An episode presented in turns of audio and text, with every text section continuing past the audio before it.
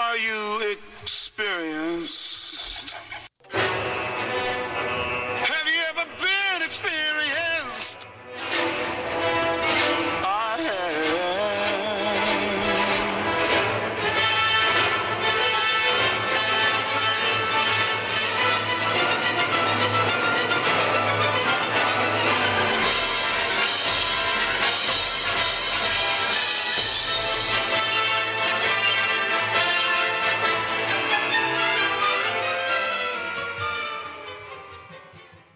And we're back with another episode of The Anarchist Experience, episode three ninety-two, a k a. Year eight, Week twenty, uh, coming at you this week. As always, I'm your host, Mister Richie Rich, along with...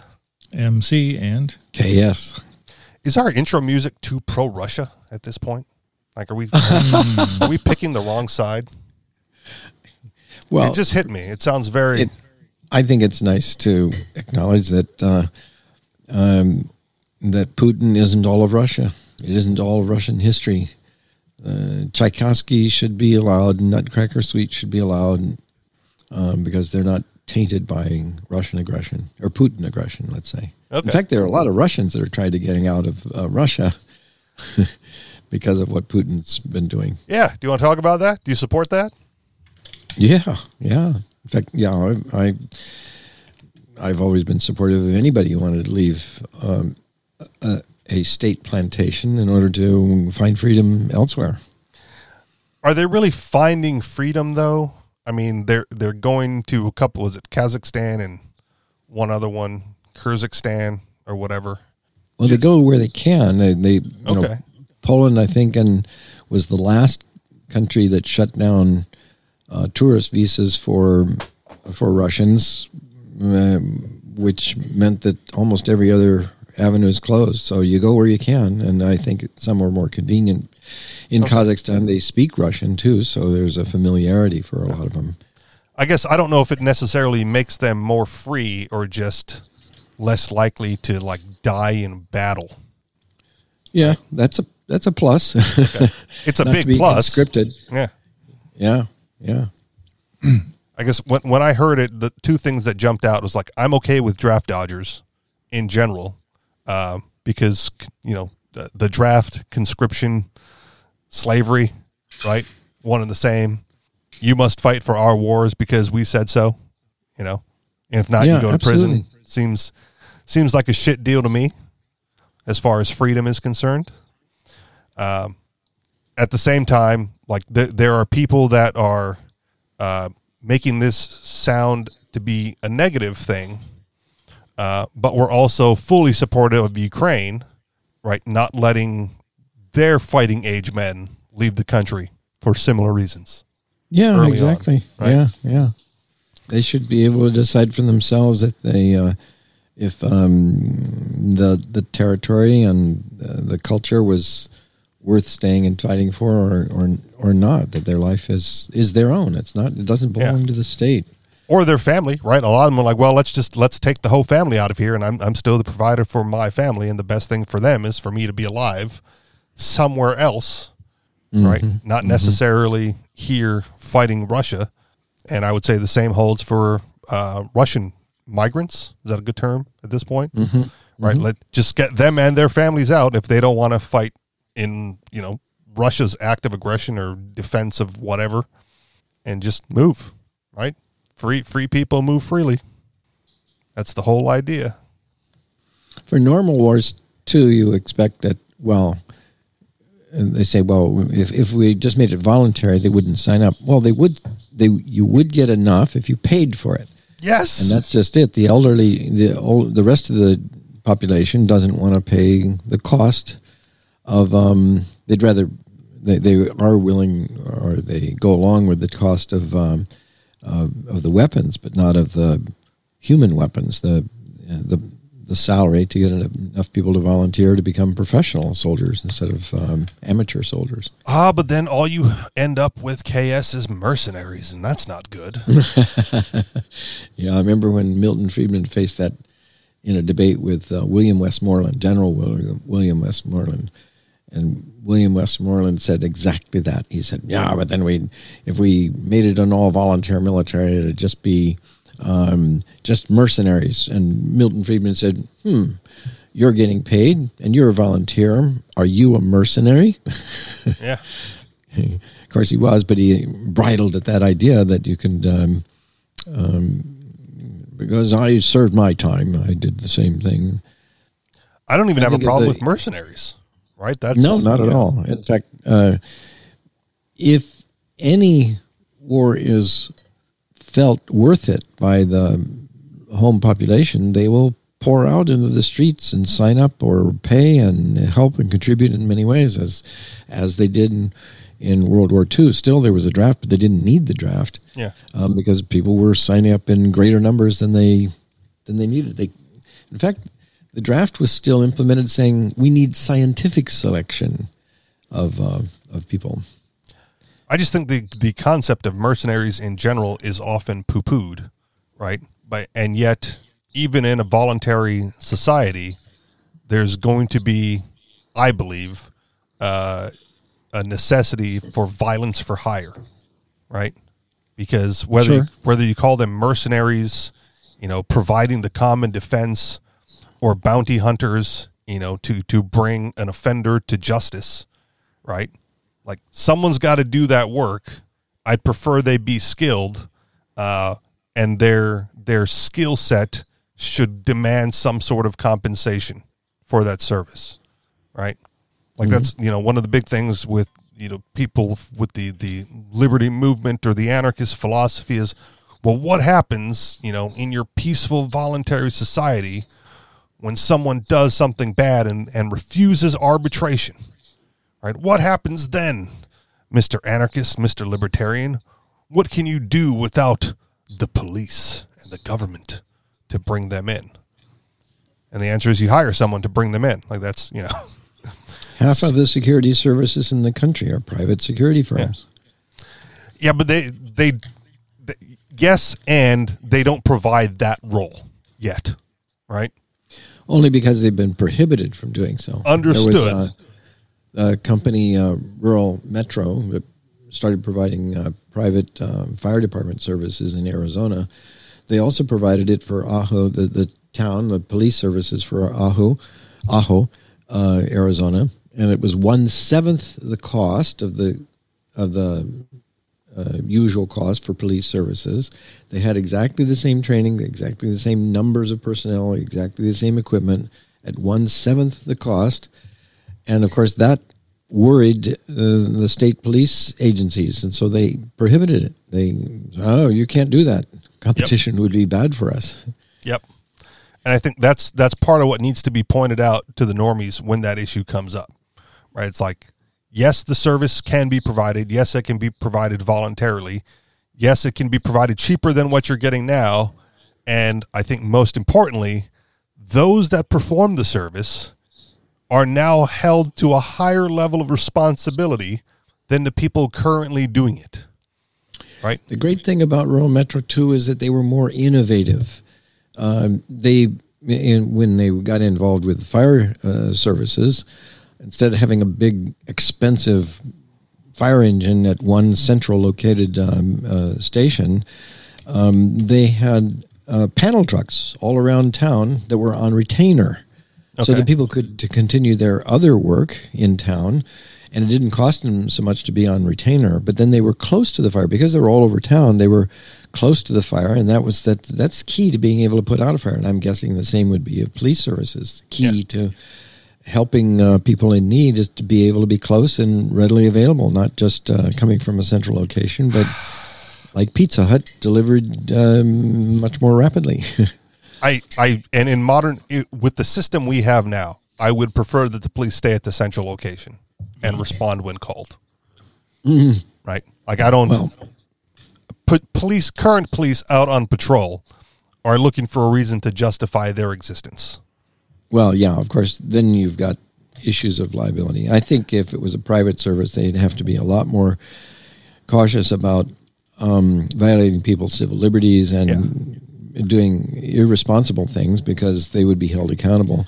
That's kind Unlike of my point. The city, when it has it, they don't, they're not held accountable. Yeah, I, I see what you're pointing. Might as well have them be remote, but then they're not able to help you when you really need it to. Like the, the current, the, the structure of the current system isn't all that bad in concept, right? It's, it's the execution and the, you know, lack of responsibility, lack of liability coming from those that implement it, right? Like in the private system, before that security firm goes out to, you know, capture somebody and bring them in for arbitration, right? Coerced, forced arbitration.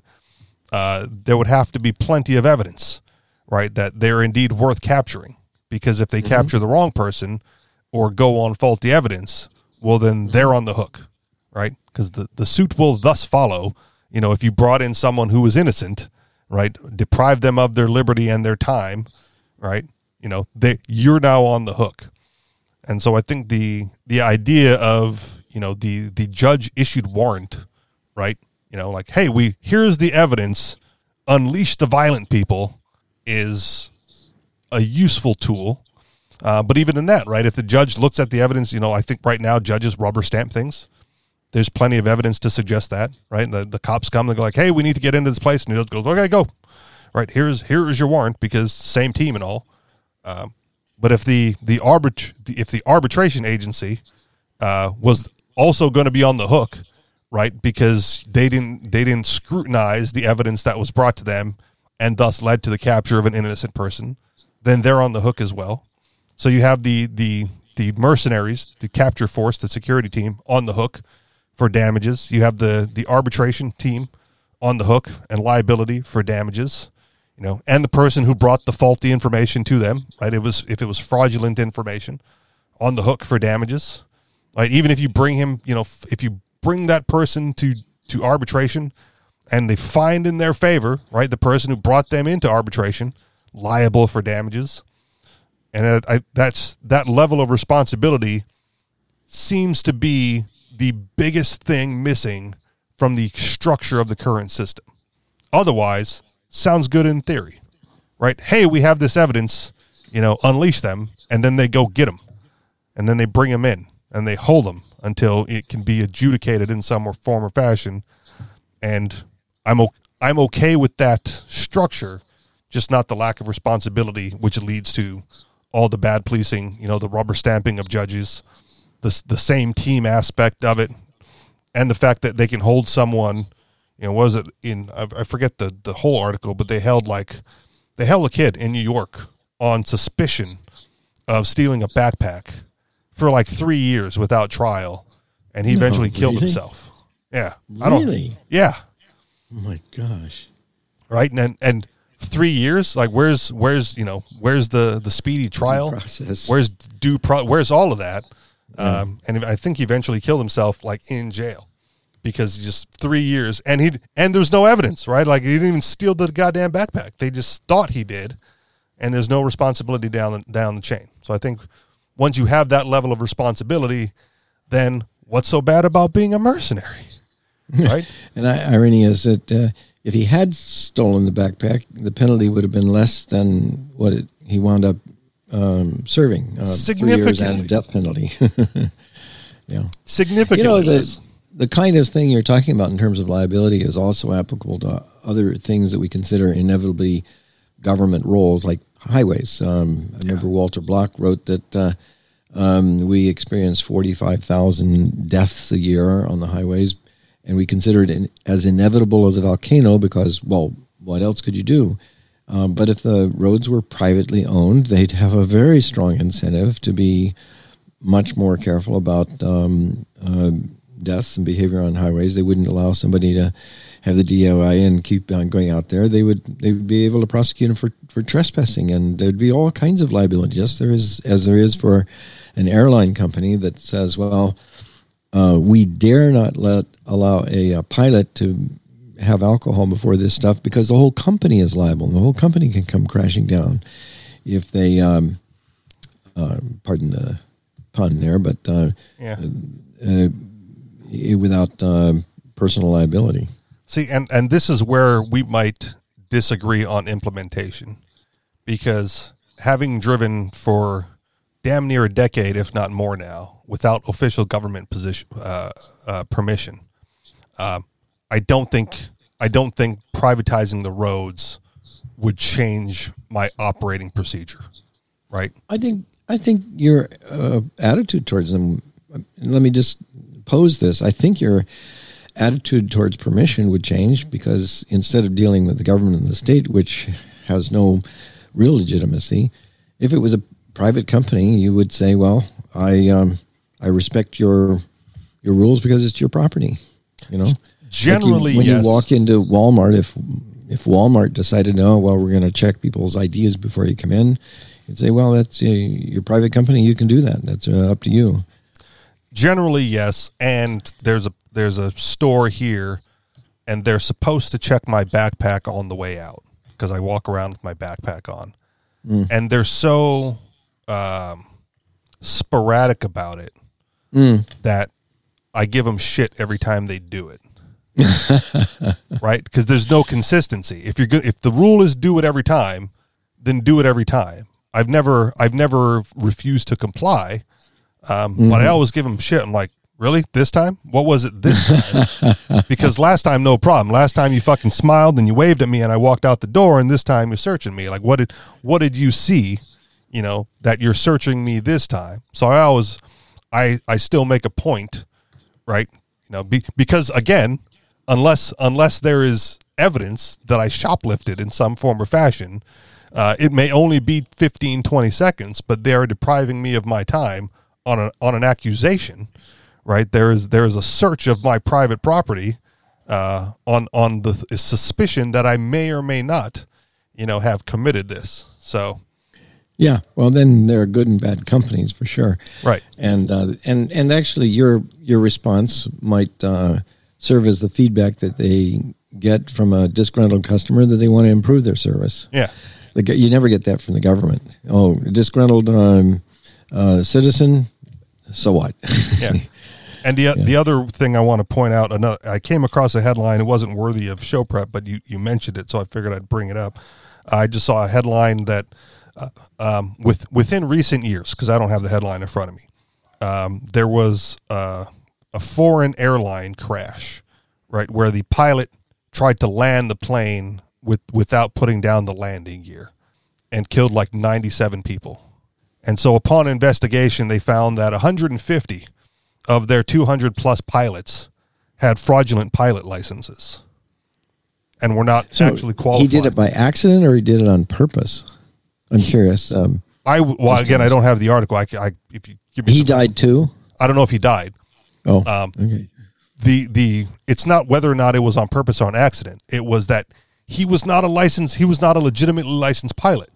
He mm-hmm. was unqualified to perform the job, and if you want to call that, you know, on purpose, then sure, he absolutely did it on purpose because he did he failed to get the required training to operate an airline with, you know, hundreds of passenger lives on the line sufficiently to do the job. Right, like he was unqualified, uncertified, and upon further investigation, it turns out that over half of that airline's pilots had fraudulent certifications, mm. and yet were flying, you know, planes with passenger lives on the line without getting the proper certifications for licensing. So, a couple, couple libertarian points come to mind too with this.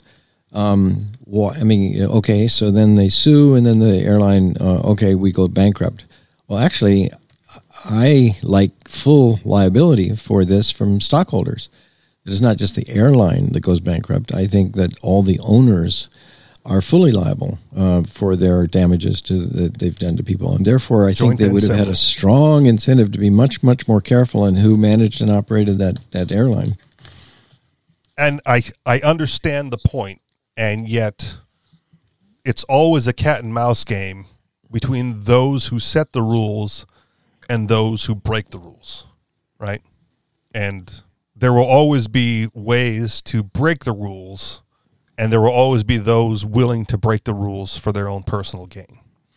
And I Well, yeah, but consider the tremendous incentive, additional incentive. I mean, if okay, they they um uh, cheated and got all these unqualified pilots uh, operating the airline.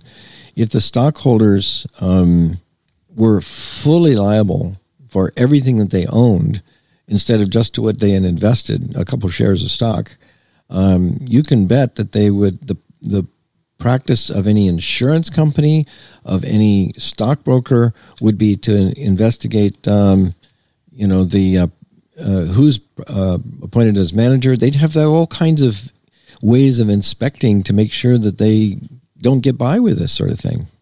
I get it in theory, and my I, and the only thing I'll say is I have faith in the bad guy community to find a way to circumvent that. Well, true, but hopefully uh, the whole reason we argue for um, private voluntary action as opposed to state action is that we we believe the incentives improve the situation. They're not going to make it worse. Yes, that I would agree with, um, but you know, f- f- from yeah, it's true. Okay, in, in every aspect of life, yeah, right. Yeah, the, yeah. the bad guys find a way, right? They, you know, they they look at look at how many different uh, dollar bills you have that have been circulating throughout the years, right? Because it gets be, it becomes too easy to counterfeit, and then they go like, well, we have to update the security, and then the bad guys find a way to circumvent that security and start counterfeiting the new ones, and then they go like, oh, we need to update the security, and then the bad guys find a way to circumvent that, you know, mm. until it's okay. Maybe I'll come super to the counterfeits. I'll come to the defense of the counterfeiter. Counterfeiting is good because it ruins the reputation of a government legal tender monopoly of a currency that is much worse when they have this monopoly. In other words, what's the problem with the counterfeiter? Well, he's stealing from people. Well, the the the people who should be uh, persecuted, prosecuted for counterfeiting are the head of the central banks that do this all the time and rob people yeah. on a much bigger scale. The only reason they want to get rid of the counterfeiter is because he's their competition. And okay. um, so I think uh, counterfeiters are great. They they damage the reputation of a legal government monopoly. I'm I'm not arguing the morality of counterfeiting, just the the fact that when something gets outlawed, outlaws find a way, right? Yeah, if, sure. If if not counterfeiting, you know, then software development, right? Reverse engineering, all that sort of stuff. Hackers, right? We've got all the security tools implemented, and day one, the hackers find a way around it, right? Or let's put it another way. Penetration testing. Since the bad guys always find their way, I would say that it, they find their way more easily by just getting into government, because then they, they get authorization to do yeah. their bad things. yeah, I'll, I'll agree with that too.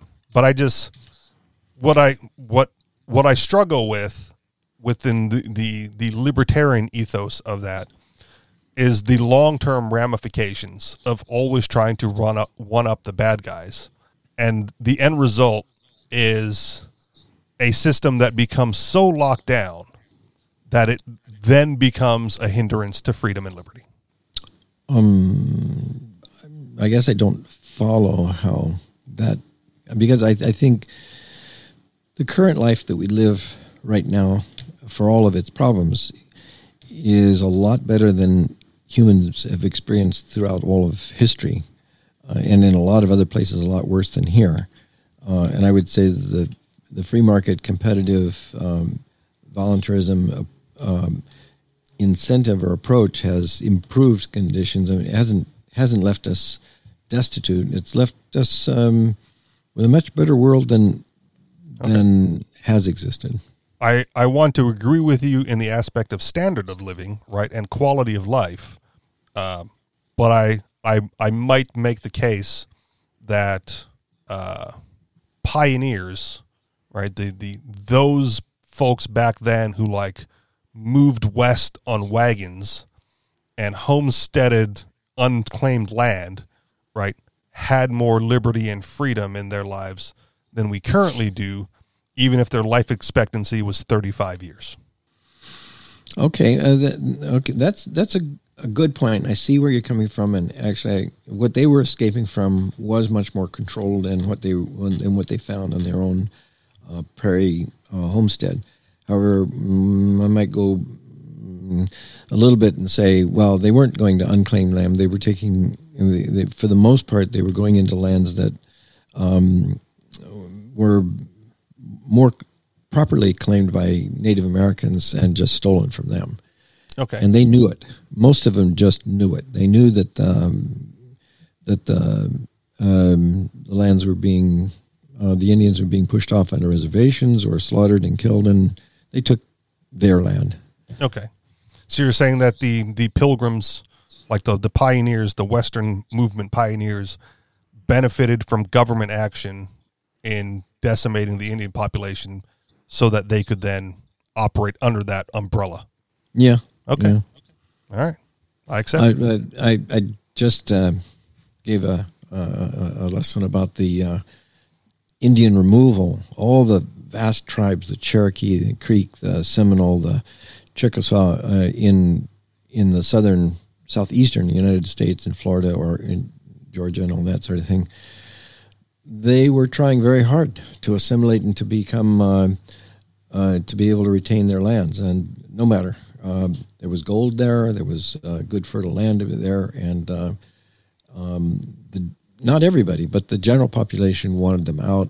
And so President Jackson, what I call the Indian killer on our twenty dollar bill, um, just had them removed by the, and the thousands of them died in the Trail of Tears, uh, being uh, sent in the middle of winter with no blankets, no food, um, off to uh, places where probably one quarter of them died on the way uh, to reservations, that then they got removed from there once they found land or gold that uh, the whites wanted. Sure. So it, it's a pretty tragic story.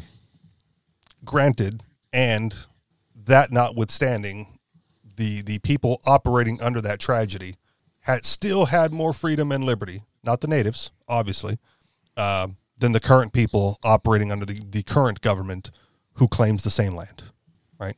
Yeah, yeah, okay, yeah, sure. That's uh, there's a um, now an interesting aspect of what you mentioned too. Even though you say, even though they they might have lived only to age thirty.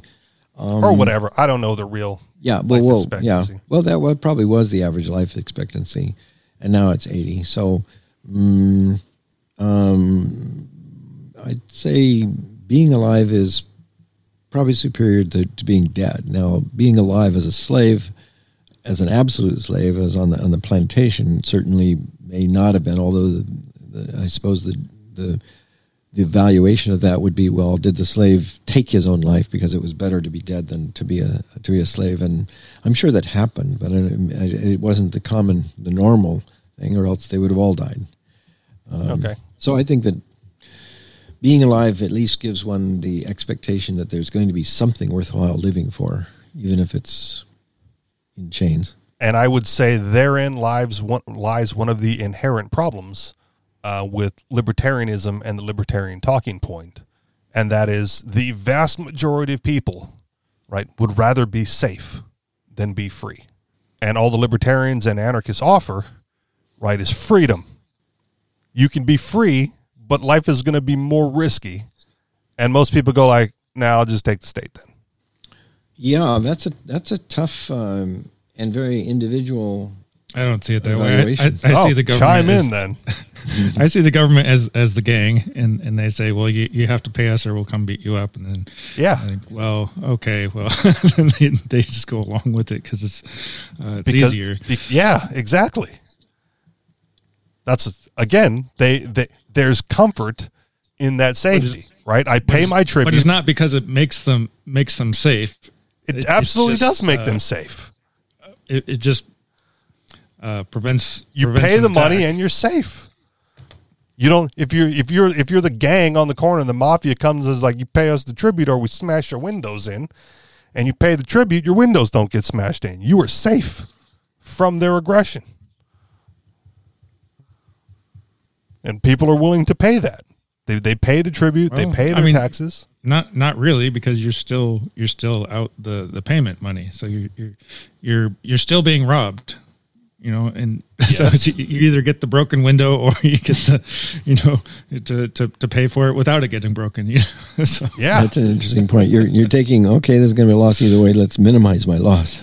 That's what the vast majority of people do because the broken because paying the money, right, doesn't doesn't put their life on the line, whereas the broken window or the broken legs, right, or the broken neck, right, absolutely. Like that, that physical violence against their person is much greater than, you know, paying paying some money to ensure that that doesn't happen. That's what I'm saying, right? People people will pay money for that safety, and that is what libertarians, anarchists are up against when we're talking to normal people, when we're pitching the idea of risky freedom, right? Don't you want to be free? And they go, no, I want to pay them my money so that I don't have to worry about that stuff. And then they do, and then we get no headway, right? Because it's worth it to them. Well, I'd say it happened. It safety. would happen without the state. If there, in the absence of the state, uh, there would be aggressors, um, freelance aggressors that would want to aggress, and you would still you would be paying protection money to a freelance protector. Okay, and they might even they might even be a mercenary. Nice. Perhaps say, look, I'll, yeah, I'm yeah, a mercenary, sure.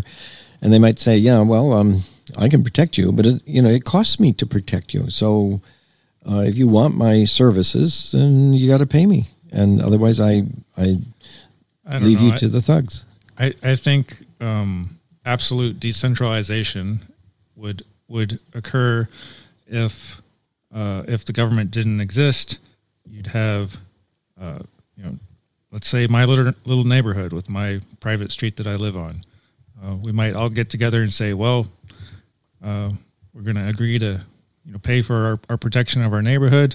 And if you don't like that, we're going to kick you out and find somebody else who does want to come in here and pay and pay for it. Okay. And uh, whether or not that's, you know, moral or okay or whatever, um, it would still be done because, you know, how can you uh, fight against that if, if there's nobody else, you know, no centralized government to call? Um, well, let's so, work our way back to the Indians then, right? Where was their communal defense against the white aggressor?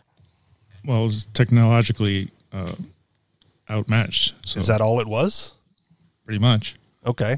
So when, Biden, so when Biden comes out and says, you can't fight the U S government because we've got the nukes and the F fifteens and you don't have that, so we're just going to take your guns.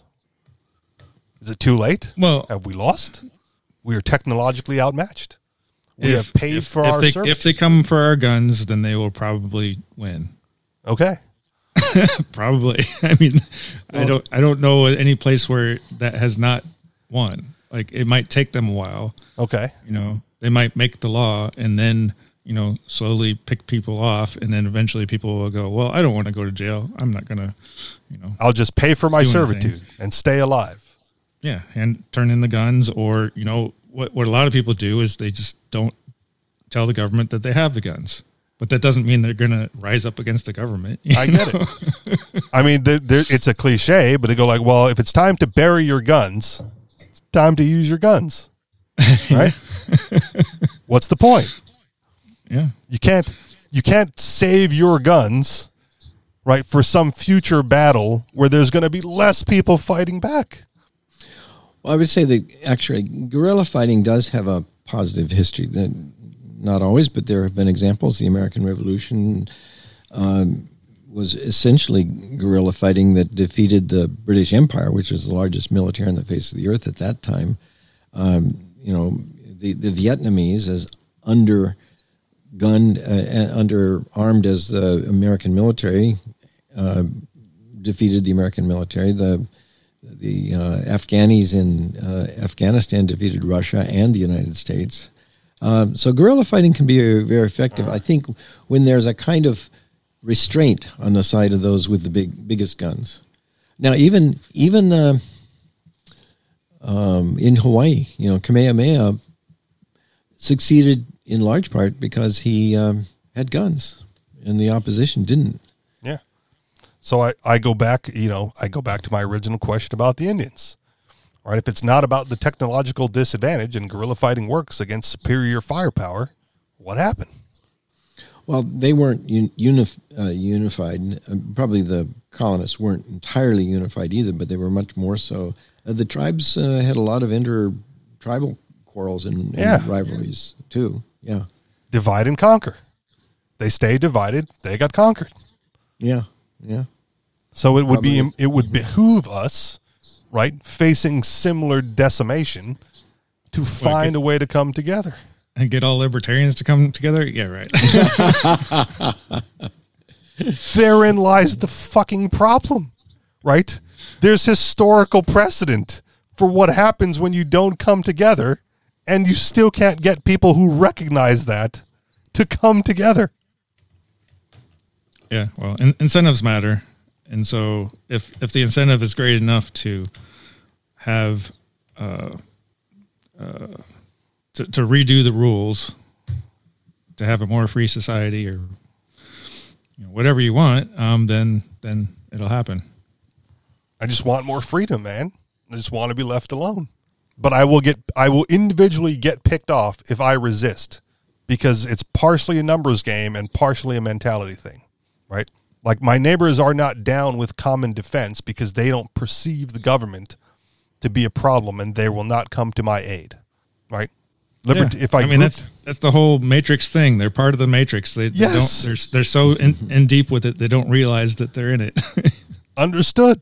Like I'm there, and it, it's still like so. What? So what do we do to change it? What? How can we adapt our strategy to convert yeah, more we, people? We, we, we've been down this road many times, and there's there's two things you can do. Uh, one, just keep doing what you're doing. Uh, live live the freest you can live. And and uh, uh, you know, do whatever you can to resist in your own little way. Um, and the other one is to leave, you know, either with a big group of people to conquer the new land, or or on your own. And you know, it, again, live as free as you can wherever you go. Yeah, that's pretty much it. Like which which again is what the Russians were doing when they left their war, right? Like we just we if, so, whether yeah, it was some full, of that. For some more of that freedom. Might be just, just fear-based. They're leaving out of fear. Who cares? Maybe not, not, maybe not really for more freedom, and that's uh, and that's and that's sad. You know, I, I wish more people would leave for freedom rather than just to get away, because you know there's a lot of people uh, from socialist countries uh, leaving Venezuela, come to America, and then vote for more socialism. Yeah, mm. and, and they don't get it. You know that this okay. So I just I just had this thought. So let's flush it out here. That may be the biggest difference. Flush it out? Flesh it out. Whatever. Flesh, flesh it out. Flesh it out. Yeah. If it sounded okay. like flush, I apologize. That's okay. We can flush things too. Okay. I don't have that sound effect on the board. Um, I, wa- I want to say that this would be the discerning difference uh, between migrant and refugee, right? Refugee running from the pain of their current situation, and migrant running to the pleasure of a better life for whatever reason. Thoughts? I'd say that most of them are facing both of those circumstances. They're not just, they, they are leaving, they wouldn't be leaving a terrible situation unless they thought that the next place was going to be better. You, you don't run into the, from the frying pan into the fire. Right. Um, but the, the, the things are not all that bad, relatively speaking, here in the United States. Right, relatively speaking, we're mm-hmm. not we're not you know buildings aren't blowing up uh, every other day in your neighborhood, right? Mm-hmm. Mm-hmm. But there are places that you could move within the United States that are more free than where you currently are, right? That's that was the whole purpose behind the Free State Project is move to where we're move to where others like you are going to be, and then we can make it better, right? So that would be like a migratory move, whereas the refugees, right?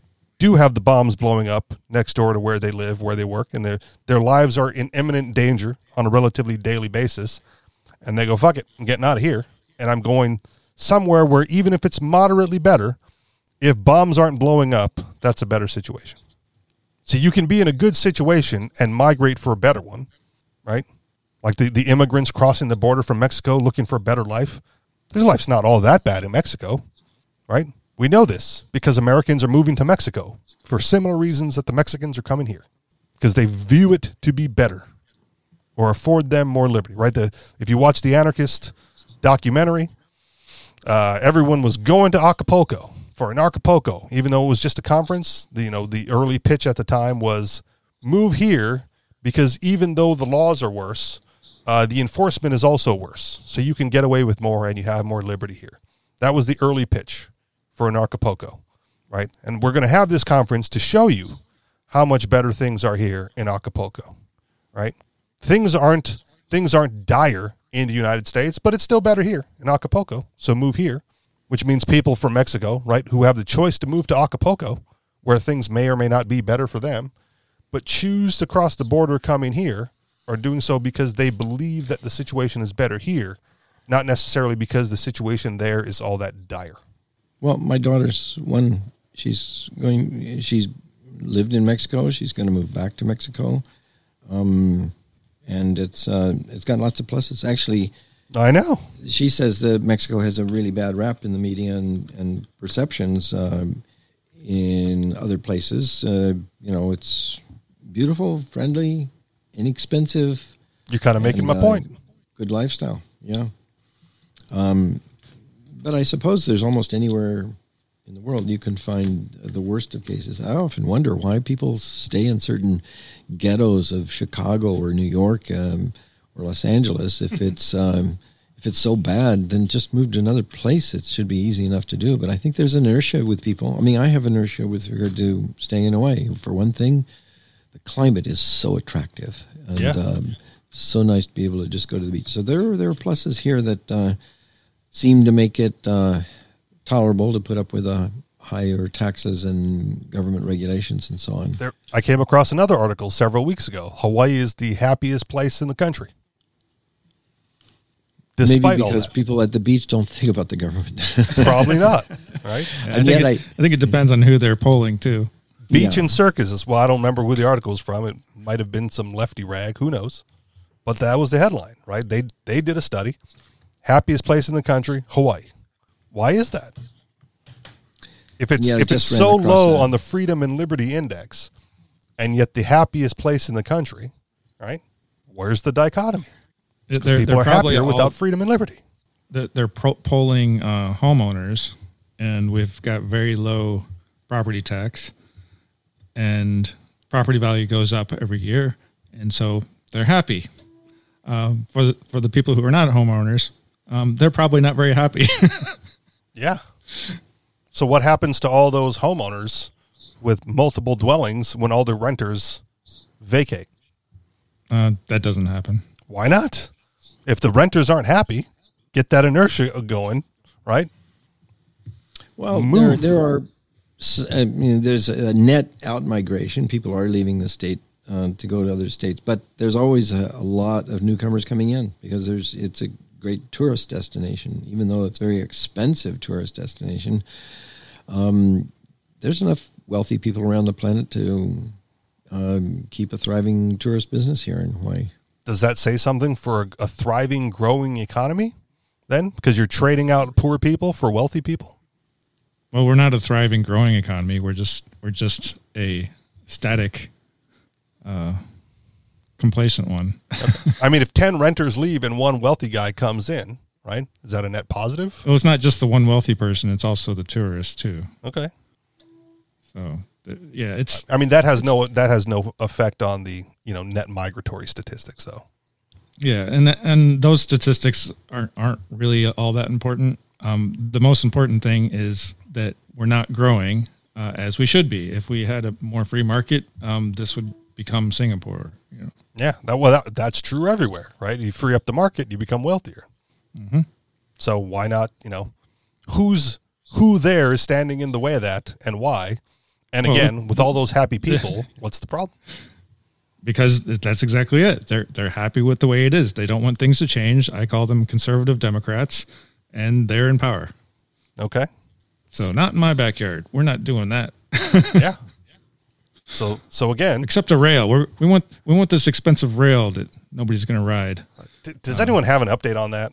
Just since you brought yeah. it up, like I mean, it's same old situation. They're overspending, and are they still uh, getting federal funding though? Like I thought, the yeah. federal funding was halted. Just just approved this week.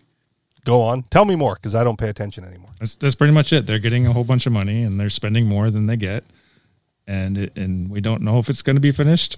it, it's been already now they they've said, well, it'll end a, a mile shorter than they had originally planned, which is ending, ending at um, Restaurant Row and Civic Center instead of at Ala Moana Shopping Center. Okay. And they originally planned it to go all the way to um, uh, University of Hawaii, but uh, that's fantasy, more fantasy now than it ever was. I guess you can always um, expand the line later, right? Collect yeah, the taxes I'm sure that that's that's going to be. I mean, if it ever gets finished, then yeah, it'll be the next uh, push, you know. And, and Logic will have nothing to do with it. It'll be following campaign contributions. All right, we'll see. But again, you have a a, a low freedom index state, the happiest, and stagnation because people like it the way it is. All right, I think again that that bolsters my claim earlier that people are willing to pay for safety rather than deal with the dangers of freedom. Headlines? Yeah. All right. I read these to you uh, prior, so I don't know if you've picked one out, K S M C, but I'll read them for everybody else. Uh, man, three D prints guns. Oh, headline, man, three D prints guns for a New York buyback event makes a whopping twenty-one thousand dollars. Uh, I'm just going to chime in real quick. It seems like every time one of these buyback events happens, someone does this. And I think we should start uh, tallying up the gains, and someone should be going for high scores at this point. Like how much Why money? Why did he make a million dollars? Why only twenty-one thousand? I mean, uh, uh, did they did they have a little footnote in the rules saying, "Hey, wait a minute! Uh, after so many guns, we don't do any more," or if it's a printed gun, we don't do it, uh, or is it just um, that? I mean, maybe they didn't even. That's all he could print out in the time of the of the. Um, Offer. I'm I'm pretty sure that that's more likely the case, right? I don't I don't. Kept going. It seems odd that there would be a a, a twenty-one thousand dollars limit. Like you've, however many guns you bring in, twenty-one thousand is all you're getting back. Right? You show up with one machine gun and forget about it. Um, we can do that one first. I'll read through the other headlines and then we can circle back to that one if that's the one that's catching your ear, kids. Uh, headline: E U charger mandate forces Apple redesign. Headline, what do libertarians want from government land? Uh, headline, not jonesing for the Jones Act. Anytime I see a Jones Act article, I think of you guys, and then it automatically makes it to show prep. Uh, headline, Biden is still seeking potential life sentences for distributing weed, even as he pardons for possession. Uh, headline, F D A's perverse plan to ban menthol cigarettes and cap nicotine levels. A headline, what's the most important issue for the Liberty Movement to focus on? Uh, headline, all of us are in danger uh, when anti-government speech becomes sedition. And finally, headline, PayPal introduces new reason for fines and bans. And I just remembered, before we do the headlines, uh, M C, last week's show uh, was basically lamenting on the fact that no one is fucking covering the impending nuclear Armageddon. Uh, and you were you were the first to bring it up from whatever YouTube sources you found online there, and then the only thing that dominated the news cycle this week was the impending nuclear Armageddon uh, from Russia if whatever did, doesn't happen. So I want to say... Did it dominate the news cycle? I don't really pay attention to mainstream news. It, did it make it to that? Yeah, that's... It, it was okay, It was all over, which is why I'm bringing it up now, because I, I, I and, first And so you know why credit. That happened? Is because Elon Musk chimed in and they were like, oh no, now we have to talk about it because Elon Musk is talking about it and he shouldn't be saying those things. You heard it here, folks. M C says Elon Musk listens to The Anarchist Experience, which is because it's the only place you would have heard it last week, uh, aside from those whatever YouTube channels that you got it from, M C. So you said the mainstream media needs to talk about it. Elon Musk heard your plea and got the mainstream media to talk about it. So some vindication for you there. Um, but yeah, it's it's all over the mainstream news now. Um, Biden's covering it, right? Like North Korea launched a missile over Japan. South Korea retaliated by launching a missile into the ocean. You know, and in a way it fits into your argument earlier about better uh, safe than free. Uh, when you think about... Uh, Well, negotiating with the Soviet Union over the idea that uh, they might use the nuclear weapons. Well, the nuclear weapon is a is, it can be a blackmail um, thing then for anything that they want. And so, uh, you know, the, the, the desire to say to, to push back and say no, you won't, um, is um, is that argument? No, we'd rather be free of Putin than um, than. Uh, Let him drop the nukes.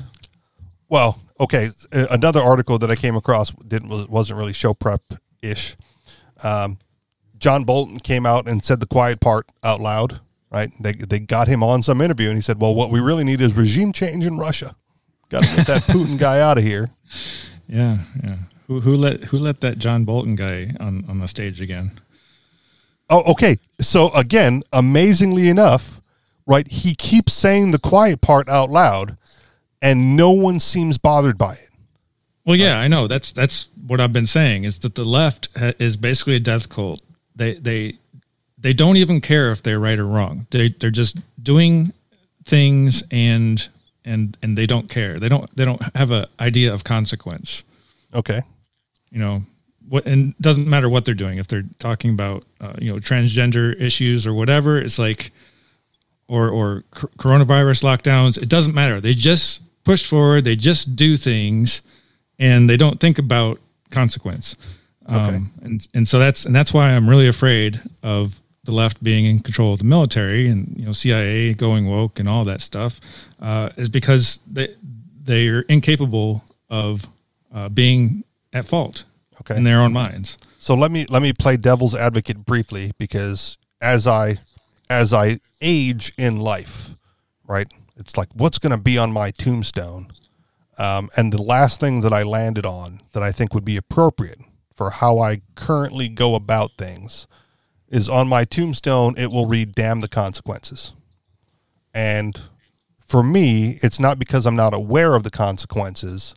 It's that I would rather, I would rather live my life based on morals and ethics and principles sure. than base and my I- life thinking about the consequences of what living by morals and ethics and principles will bring. And, and good for you and in your personal life. But if, if you, if you happen to be, Uh, the emperor, and you've got you know millions of people at your disposal, um, possibly the entire world, then uh, we'd we'd hope that uh, consequences would, would figure into your uh, thought process. But you're not, you never will be, because you don't want that right for yourself. So, but if but if the left is similarly operating based on their principles, as no, opposed they to they have no principles. That's okay, what I'm saying. Right. They care. They don't need principles. They care. Yeah, they care so much about. Uh, I don't even know if, what they care about, but it's like, okay, so equity, Russia, equity and equality. Uh, P- Putin is the bad guy now for whatever reason. Just like you know, uh, uh, Saddam Hussein was the bad guy, and whatever they do, it doesn't matter. They don't have to negotiate. They don't have to convince anybody of anything. Um, they're just going to keep doing what they're doing. Uh, with without thought of consequences. Okay, and and and if you're if the claim is that they operate without consequences and they have no principles, then yes, that's a dangerous place. But if they if they if they are truly acting on principle, right? Can you really fault them for not worrying about the consequences? If they go like, well, no, they're we're standing what, what we're standing by what they, we believe. Could they possibly have besides labeling people? Uh, You know, bad. Like, well, this is okay. Bad, therefore, we are good, and that's that's pretty much all that the left does. So label people. So again, with the Putin situation, it is it is quite easily misconstrued, right? That this attack happened in a bubble.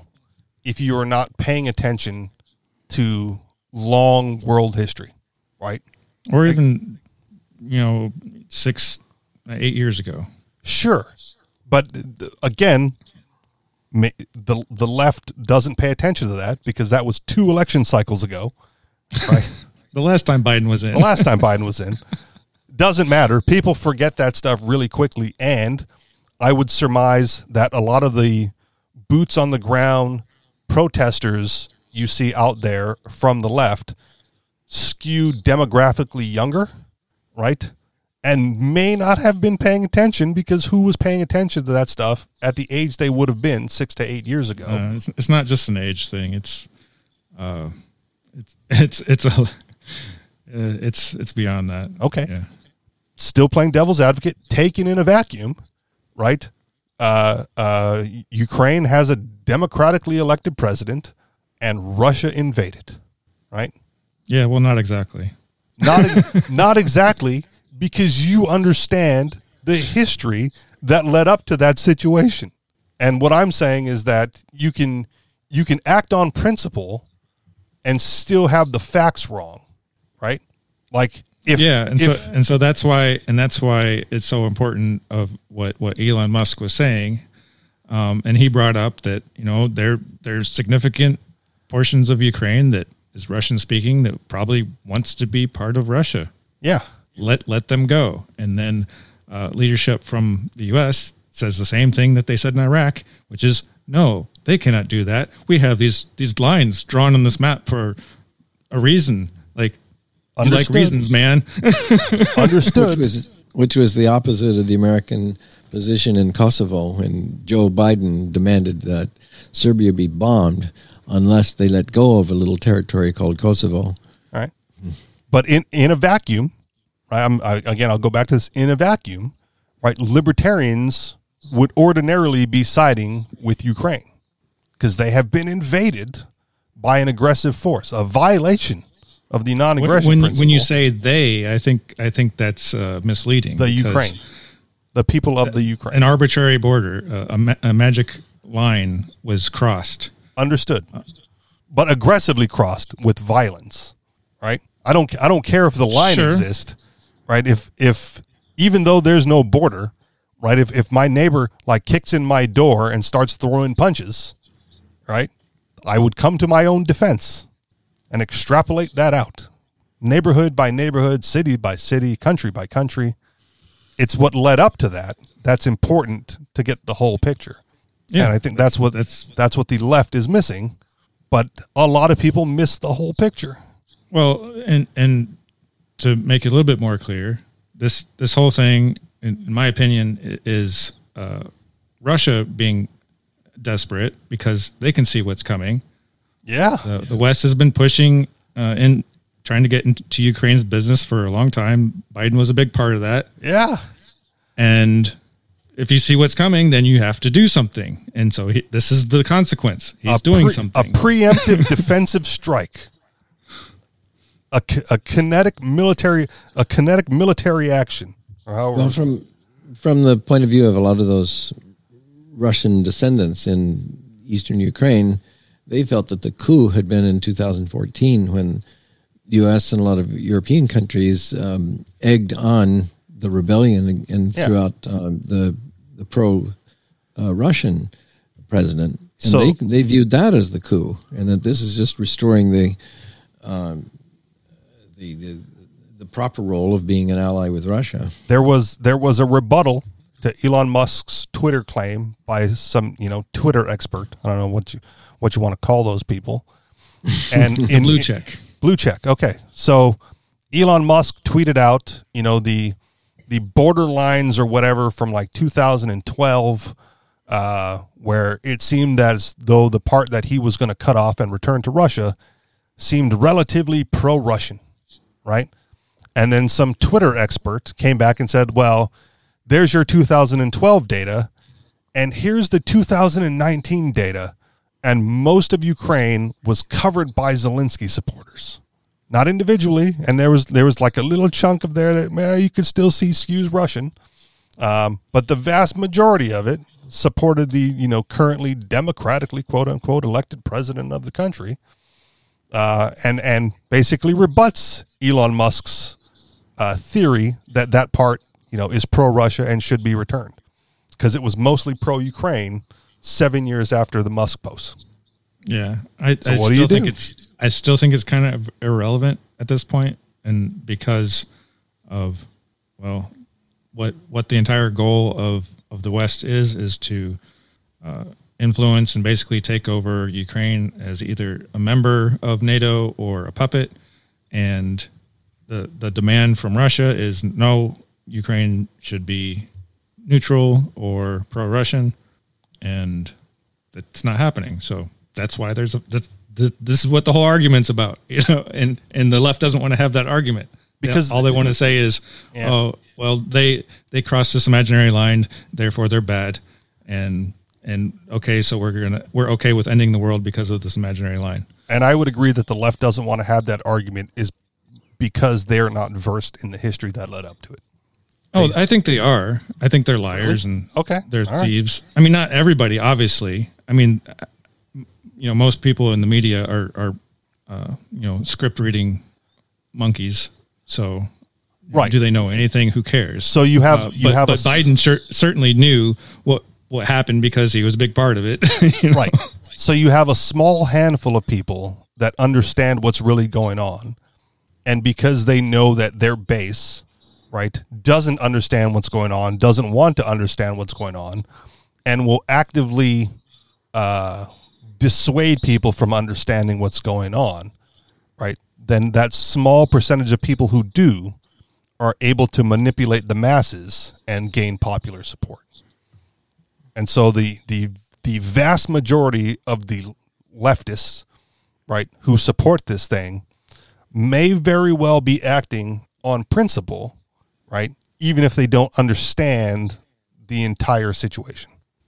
Yeah. But I mean, that's always the question is like, what do you mean by you support Ukraine? Ask them. Every, they have no idea. Every, everybody will have a different, you know, answer. Um, you know, it's the same thing as when, when people in, in the U S said, well, I support the troops. So like, well, what do you mean? How do you support the troops? Like in your thoughts and prayers or in, you, yeah. you know, do, do you send them extra paychecks? Um, you know, you know, you, I want, I, I had the idea for a t-shirt of something similar to that, right? Like early on in that thing, I, you know, I sent this off to, to somebody, uh, you know, cause they're, they're more likely to print t-shirts than I am. Uh, but it's basically like, I support Russia's troops. I don't support Russia's war. Right. uh, because it's the same bullshit here. Yeah, right? yeah. Get, get behind the troops. Really, you don't have to, you know. You really, yeah, send them home if they if you really like them and favor them. Want and how be safe. And, and how many Russian citizens would would share the same sentiment, right? Well, I don't agree with Putin sending troops to Ukraine, but those are our boys, so let them yeah. fight, well, let them the, live, let them win.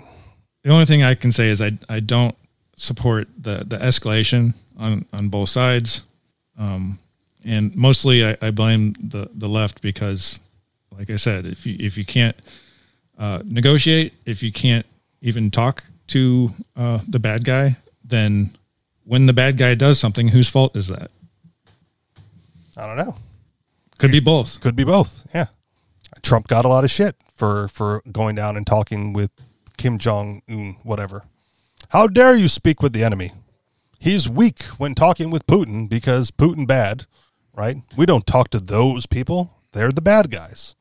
And he wanted to talk. He wanted to negotiate. Right? He wanted what's really going on, and he got shit for it in the United States media.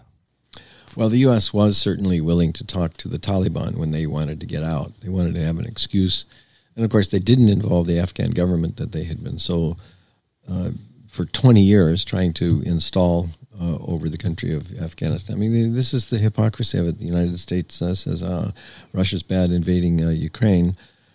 Excuse me, what was what was the U S doing in Iraq and, and Afghanistan for twenty years? And that's not even part of the of the yeah. calculation here. And that would be where the libertarians and the anarchists are more consistent, right? Both mm-hmm. of those were bad, and fuck all the governments. Final thoughts? Good stuff. What what what is it exactly that liber- libertarians should uh, care about the most? One of your articles? Oh, man, I closed yeah. it. Stand by. Oh, no. Nope, I, I will reopen it. Stand by. I, I just want to know what it is. I don't care about yeah, the, the whole article. The headline of it. Yeah. Yeah. No, what, what the answer is. Yeah, the answer. All right. Give me a moment. Education. Okay. The, the main reason education is so important is that it is the key to all the rest. The first step to achieving change on any issue is teaching people about it. And we will struggle to do that effectively as long as the government has a virtual monopoly on teaching the next generation. So they covered so six. Am- is- they covered six issues: uh, am- military-industrial complex, immigration, criminal justice, money in the Fed, free speech, and gun rights. And then education was the winner. And I would amend it saying correct education. Fair enough. Yeah, because that's part of the problem too. That that the government has been in charge of education for all those years. And that's why we've got such a supportive population of sheep. Absolutely. Anything else? Okay, okay. Good, good. All right. You guys know where to find us. anarchist experience dot com. On Telegram, t dot m e slash anarchist experience or t dot m e slash the anarchist experience. And if you would like to contribute to this show financially, you can do so through Patreon, patreon dot com slash the anarchist experience. Thank you very much for listening. I will talk to you all next week. Peace. Aloha.